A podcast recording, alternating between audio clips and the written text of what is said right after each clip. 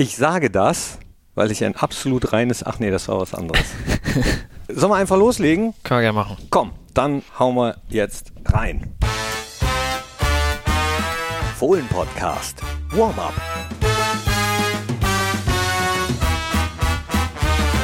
Hein, hallo, herzlich willkommen zum Fohlen Podcast. Hier ist das Warm-up vor dem Topspiel. Am Samstag 18.30 Uhr geht's los in Bremen. Borussia auswärts beim SV Werder. Und ich freue mich, auf vielfachen Wunsch ist er wieder da. Tim Rother. Ja, großes Comeback heute, ne? Gut so. Wunderbar. Ich habe dich vermisst und viele Fohlen-Podcast-Hörerinnen und Hörer auch. Das ist nett. Ähm, wir sprechen über dieses Spiel beim SV Werder, aber vorher möchte ich äh, noch ganz kurz jemanden reinholen, den habe ich eben getroffen. So, wir stehen gerade hinter der Nordkurve, aber ausnahmsweise geht es mal nicht um Fußball, naja, so halb um Fußball. Es geht um Jubiläum. Uwe Kamps hat Jubiläum gefeiert und äh, lädt gerade alle Mitarbeiter von Borussia ein zur Currywurst. Uwe, danke erstmal, aber jetzt geht's doch um Fußball. Werder Bremen haben wir vor der Brust am Wochenende. An was denkst du, wenn ich sage Borussia zu Gast in Bremen oder Borussia gegen Bremen allgemein?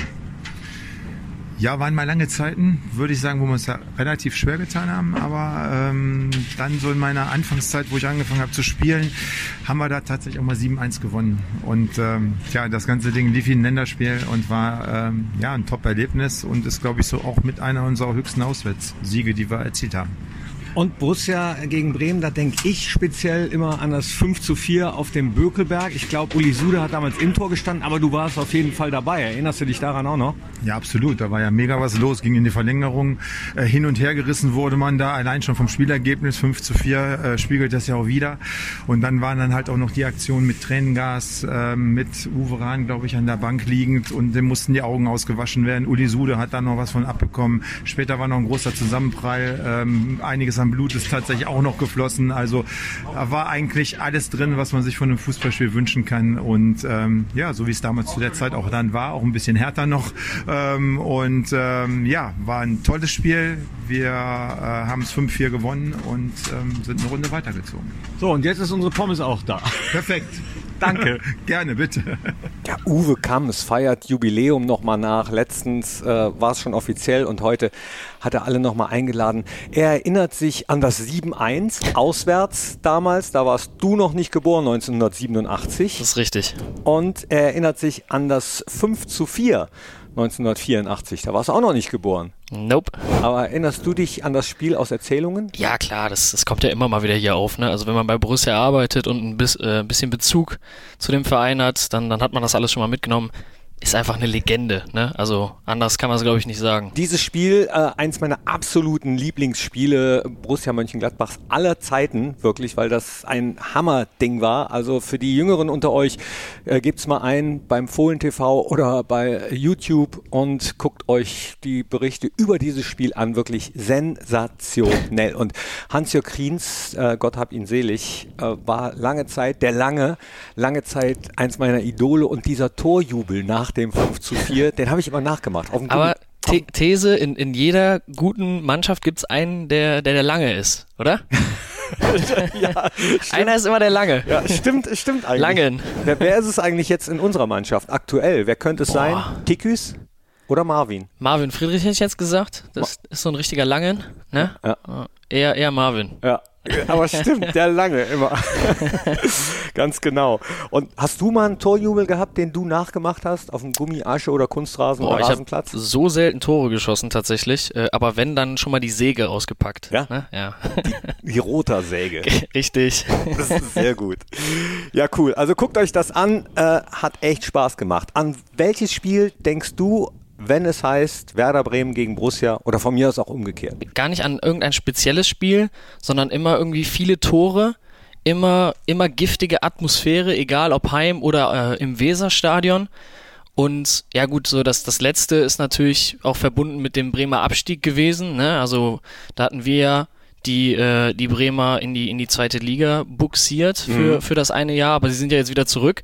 Und ich kann mir vorstellen, auch, also alleine von der Atmosphäre im, im Weserstadion, Daniel Fark hat es vorhin auf der PK auch nochmal gesagt, äh, das ist eine Wucht und das wird auch jetzt wieder ein giftiges und enges Spiel werden. Ja, hören wir doch mal rein, wie sich das angehört hat, als unser Coach das so gesagt hat. Äh, und dann spielst du auswärts bei einem Aufsteiger, die es äh, bisher wirklich fantastisch gemacht haben, die einen guten Teamspirit haben, die natürlich auch noch Selbstvertrauen haben aus der letzten Saison und, und klar, Heimspiel Samstagabend unter Flutlicht ist natürlich auch immer was Besonderes und ich finde, die Mannschaft hat einige Highlights auch in dieser Serie schon, äh, schon gezeigt. Man muss gar nicht auf das Dortmund-Spiel hinweisen. Daniel äh, spricht es an, Atmosphäre immer ganz besonders. Ich persönlich mag Bremen super gerne. Als Verein Voll. war auch traurig, als sie runtergehen mussten, weil äh, uns hat es ja gar nichts gebracht. Ich erinnere mich noch, Fohlenradio, Übertragung live im Bremer Weserstadion. Da waren dunkle Wolken über diesen wunderbaren Flutlichtern. Ja. Das sah gespenstisch aus.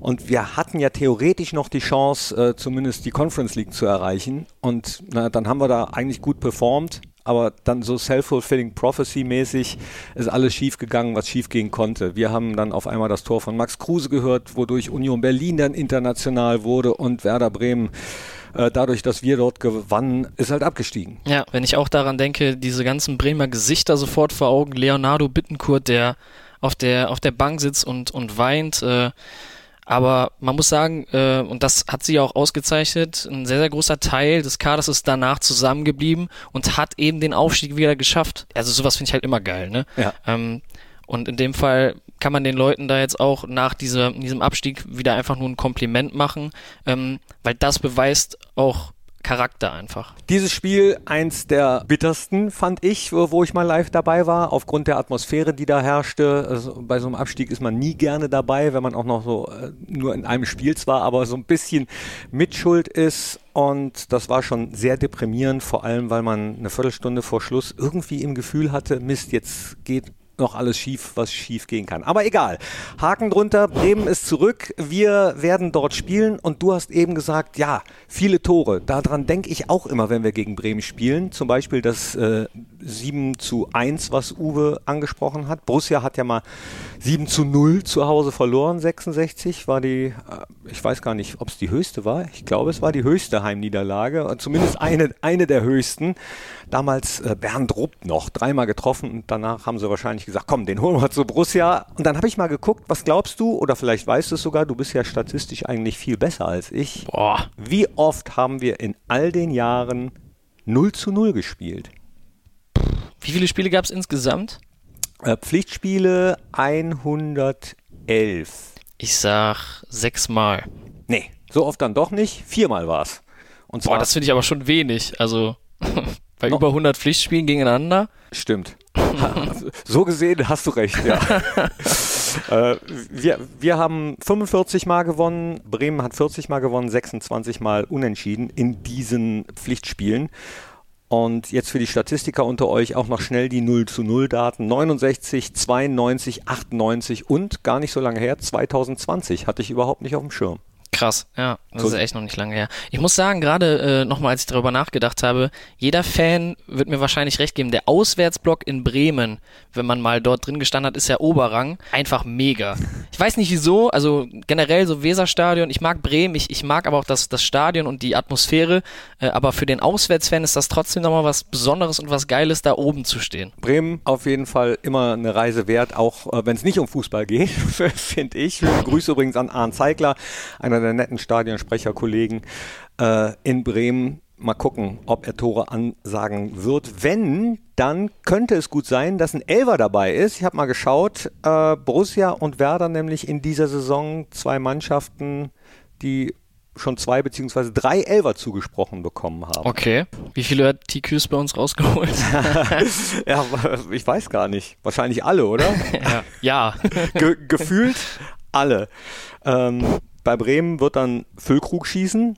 Der ist sowieso ziemlich äh, treffsicher in dieser Saison, ne? Absolut. Ähm, ich glaube, hinter Geraldo Becker, also ich glaube, die beiden hätte man da zu dem Zeitpunkt einfach nicht äh, erwartet in der Torschützenliste, aber Geraldo Becker sechs Treffer auf eins, dahinter ähm, Niklas Füllkrug, Lücke, wie er genannt wird, in Bremen, äh, ja, unfassbarer Typ, ne? Äh, mega Kopfballstark, physisch, sehr präsent, abschlussstark. Ähm, und man muss auch dazu sagen, auch eine Statistik, die habe ich jetzt wieder mal rausgekramt für dich. Äh, Bremen mit den meisten Kopfballtreffern. Oh. Und da kann man natürlich auch eins und eins zusammenrechnen, ne? Niklas Füllkrug. Bremen äh, mit fünf Kopfballtreffern bislang in der Saison. Wir haben noch keinen, ne?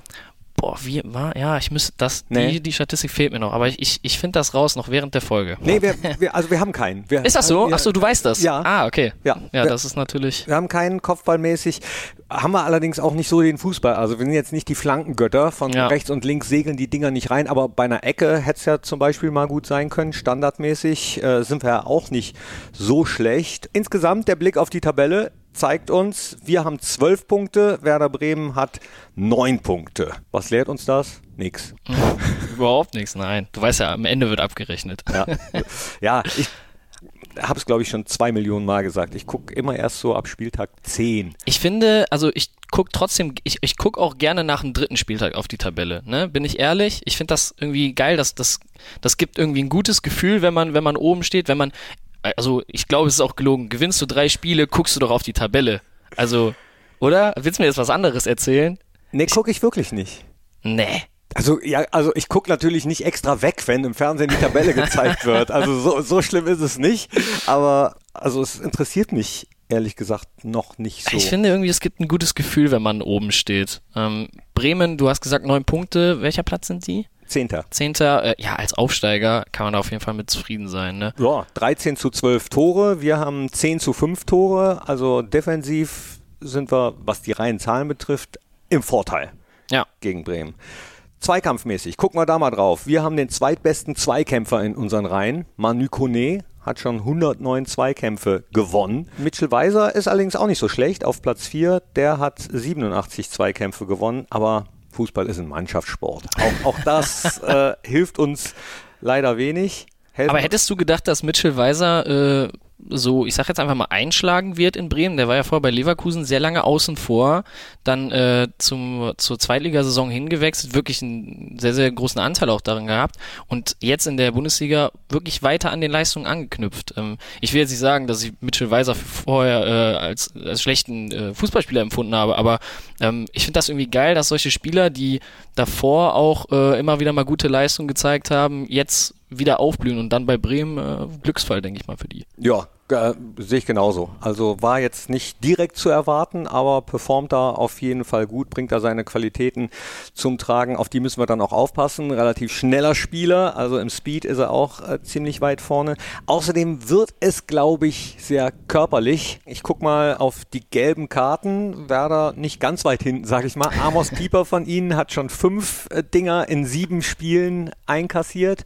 Ich glaube, insgesamt ist das vielleicht das, was Daniel Farke mit hanseatischer Mentalität meint? Das ist eine sehr, sehr gute Mannschaft, die sehr, sehr äh, klar ist, auch in ihren Prozessen, sehr, sehr klar ist, wie sie spielen will und, und ja, auch so diese, diese hanseatische Mentalität total überzeugt und ein bisschen stur so in ihrer Art und Weise. Ich mag das, äh, mag das total und wir sind äh, voller Respekt und für mich ist äh, Werder Bremen auch kein typischer Bundesliga-Aufsteiger, sondern eigentlich gefühlt ein Urgestein der Bundesliga, deswegen ganz bestimmt eine richtig, richtig schwierige Aufgabe. Ja, ich bin voll bei ihm. Dieser Team Spirit, das, das zeichnet die, die Bremer aus. Ähm, Gerade auch nochmal, wenn man an diese, an dieses Dortmund-Spiel denkt, äh, 0 zu 2 zurückgelegen bis zur 89. Minute, ja, dann noch äh, durch durch einen, ja, einen Dreierschlag äh, am Ende 3 zu 2 gewonnen. Das, das, also es, es spiegelt sich eben auch in Zahlen wieder, ja. Also die Bremer sind äh, ja so ein bisschen Spätzünder tatsächlich, aber das hat ja auch immer was mit Mentalität zu tun. Ne? Gerade am Ende, da kommen sie, machen die Tore, äh, erzielten in den ersten fünf Partien fünf Treffer nach der 90. Minute. Boah. Also das war in der Bundesliga-Geschichte, glaube ich, noch keinem Team gelungen. Äh, ich lese gerade nach, nein, war es tatsächlich nicht. Und solche Spieler, äh, Oliver Burke, ist ja, hat ja auch mal bei Leipzig gespielt vorher, mittlerweile bei Werder Bremen. Einer, den du immer mal für die letzten 10, 20 Minuten bringen kannst, von, aus Bremer Seite, und wo du weißt, der ist mega gefährlich. Ja, ist so der Nils Petersen von Werder Bremen, ne? Ja, genau. Ja, hanseatische Mentalität. Das, ich ich glaube, das ist das, was unser Trainer damit meinen tut. Ne? Ich wollte noch kurz auf was anderes kommen. Äh, jetzt mal abseits vom Spiel. Ich weiß nicht, ob du dich erinnerst, ob ihr euch erinnert. Daniel Farke hatte ja mal auch hier im Fohlen-Podcast und in einer Pressekonferenz gesagt, dass wenn er einen Trainer sozusagen als Vorbild sieht, dass es Ottmar Hitzfeld wäre. Und der hat sich ja jetzt revanchiert sozusagen. Glaubst du, er hat sich revanchiert? Glaubst du, Ottmar Hitzfeld hat das gehört und hat die Komplimente, das Lob jetzt sozusagen zurückgegeben? Boah, bin ich mir tatsächlich gar nicht so sicher. Also ich, ich kann mich auch an die Aussage von Daniel Farke erinnern und äh, ich weiß jetzt auch oder habe hab gelesen, was, was Ottmar Hitzfeld über, über ihn gesagt hat. Er, er besticht ja einfach auch fachlich und irgendwie menschlich und auch wie er redet am Mikrofon. Äh, er hat eine Be Begeisterungsfähigkeit für, für Fans, für neutrale Leute. Also viele, die mit Borussia nichts zu tun haben und mit, äh, mit denen unterhalte ich mich über Daniel Farke und auch auf die färbt das so ein bisschen ab. Und ich glaube, dass auch ein Ottmar Hitzfeld sowas sieht, weil der ist ja ein fußballinteressierter Mann, äh, wird sich auch noch mit der Bundesliga beschäftigen, auch mit Gladbach dann eventuell und ja, sowas sowas bleibt dann vielleicht noch nicht ganz äh, unentdeckt, ne? ja, und Ottmar Hitzfeld hat ja auch nachweislich Ahnung, also von daher das kann man so sagen. aus so einem Munde äh, ist schon ganz gut. Und auf noch was anderes wollte ich gucken. Ähm, Christoph Kramer ist ja auch Fußballexperte, ähm, performt nicht nur auf dem Platz gut, sondern auch neben dem Platz am Mikro. Das heißt, Lars Stindl wird es schwer haben, Fragezeichen. Er ist auch WM-Experte. Genau, Lars äh, tatsächlich bei äh, Magenta jetzt im Einsatz für die kommende WM in Katar. Äh, hat ja schon mal dort äh, ja seinen Experten Auftakt gegeben. Äh, da, da schienen die Leute ja auch ganz zufrieden mit gewesen zu sein. Ähm, weiß ich nicht, also siehst du, glaubst du, die, die, die konkurrieren da so ein bisschen miteinander und flachsen in der Kabine darüber? Also Wer ist der bessere, äh, der bessere Experte? Konkurrieren wirklich, glaube ich, nicht. Flachsen, glaube ich, definitiv. das ist ja das Schöne. Äh, in den Kabinen, da geht es ja eigentlich genauso zu wie in jeder anderen Fußball- oder Sportlerkabine ja. auch. Da wird halt geflaxt. Das ist halt so super, ähm, das holt einen total runter, wenn man das auch mal mitbekommt. Ne? Ähm, Klar, wenn man hier arbeitet, dann, dann kriegt man das schon mal eher mit, aber es ist halt wirklich wie in der Kreisliga B oder wo auch immer. Es ist, überall sind, sind wir alle Fußballer und alle gleich und äh, ja, es ist einfach geil. Ja, ich sehe schon die Überschrift demnächst. Äh, Tim Rother, äh, Gladbach ist Wiener Kreisliga B. das ist ja, PR-Legende. Aber, aber, und es wäre noch nicht mal gelogen, es wäre ja noch nicht mal gelogen, nur ein bisschen aus dem Zusammenhang gegriffen. Ne? Genau, ja. Auch so funktionieren manchmal Medien. Äh, so, wobei wir im Fohlen-Podcast ja auch manchmal gerne, äh, wenn wir den bewerben, logischerweise irgendeinen griffigen Satz rausnehmen. Warum auch nicht? Ja. Deswegen mein Rat, nicht immer nur die Überschriften lesen, sondern immer auch das, was dazugehört macht man nie was falsch. Das ist richtig. Man sollte sich nie von der Überschrift äh, einen Eindruck von einem ganzen Text äh, vermitteln lassen. Welche Überschrift würdest du gern am Sonntag lesen? Ich bin ehrlich, ich hätte Bock auf so ein enges, giftiges Spiel ähm, und, und hätte gerne die Überschrift äh, Lars Stindl erzielt in der 91. Minute irgendwie das 3 zu 2. Also die Überschrift wäre jetzt richtig scheiße, muss man sagen. ähm, die, um die ein bisschen griffiger zu machen, da müssen wir vielleicht nochmal eine Minute geben. Aber, aber so ein, so ein Last-Minute-Sieg in Bremen, so wenn es regnet, samstagsabends, äh, das, das, die Hütte ist voll, die Atmosphäre ist hitzig. Ich glaube, das wird allen, das würde allen gefallen, auch den Fans, aber auch der Mannschaft, weil das sind Siege, an die erinnert man sich auch im Laufe einer Saison immer wieder zurück. Auf jeden Fall. Auch wenn du jetzt eben gesagt hast, ja, als Überschrift vielleicht nicht. Ich würde die so nehmen. Ich, ich würde die einfach so nehmen. Die sind zu lang, der Satz. Ach, egal. Ha Hauptsache, es stimmt, würde ich gerne lesen. Äh, also, schön, dass ihr reingeklickt habt. Macht das auch am äh, Samstag übrigens nicht nur das Spiel in Bremen, sondern es ist ja der erste, 1. Oktober und am 1. kommt immer der Talk raus. Deswegen hier schon mal der Hinweis, unser Talk mit unserem Sportdirektor Roland Wirkus wird ebenfalls am Samstag veröffentlicht. Klickt da doch gerne rein oder abonniert einfach diesen Podcast. Danke auf jeden Fall, dass ihr dabei seid. Äh, ich sag Tschüss, ole ole und das letzte Wort gehört natürlich dem Gast. Tim. Auf drei Punkte in Bremen. Das war der Fohlen-Podcast. Jetzt abonnieren und keine Ausgabe mehr verpassen. Fohlen-Podcast für euch, mit euch. Wir sind die Fohlen. Wir sind Borussia Mönchengladbach.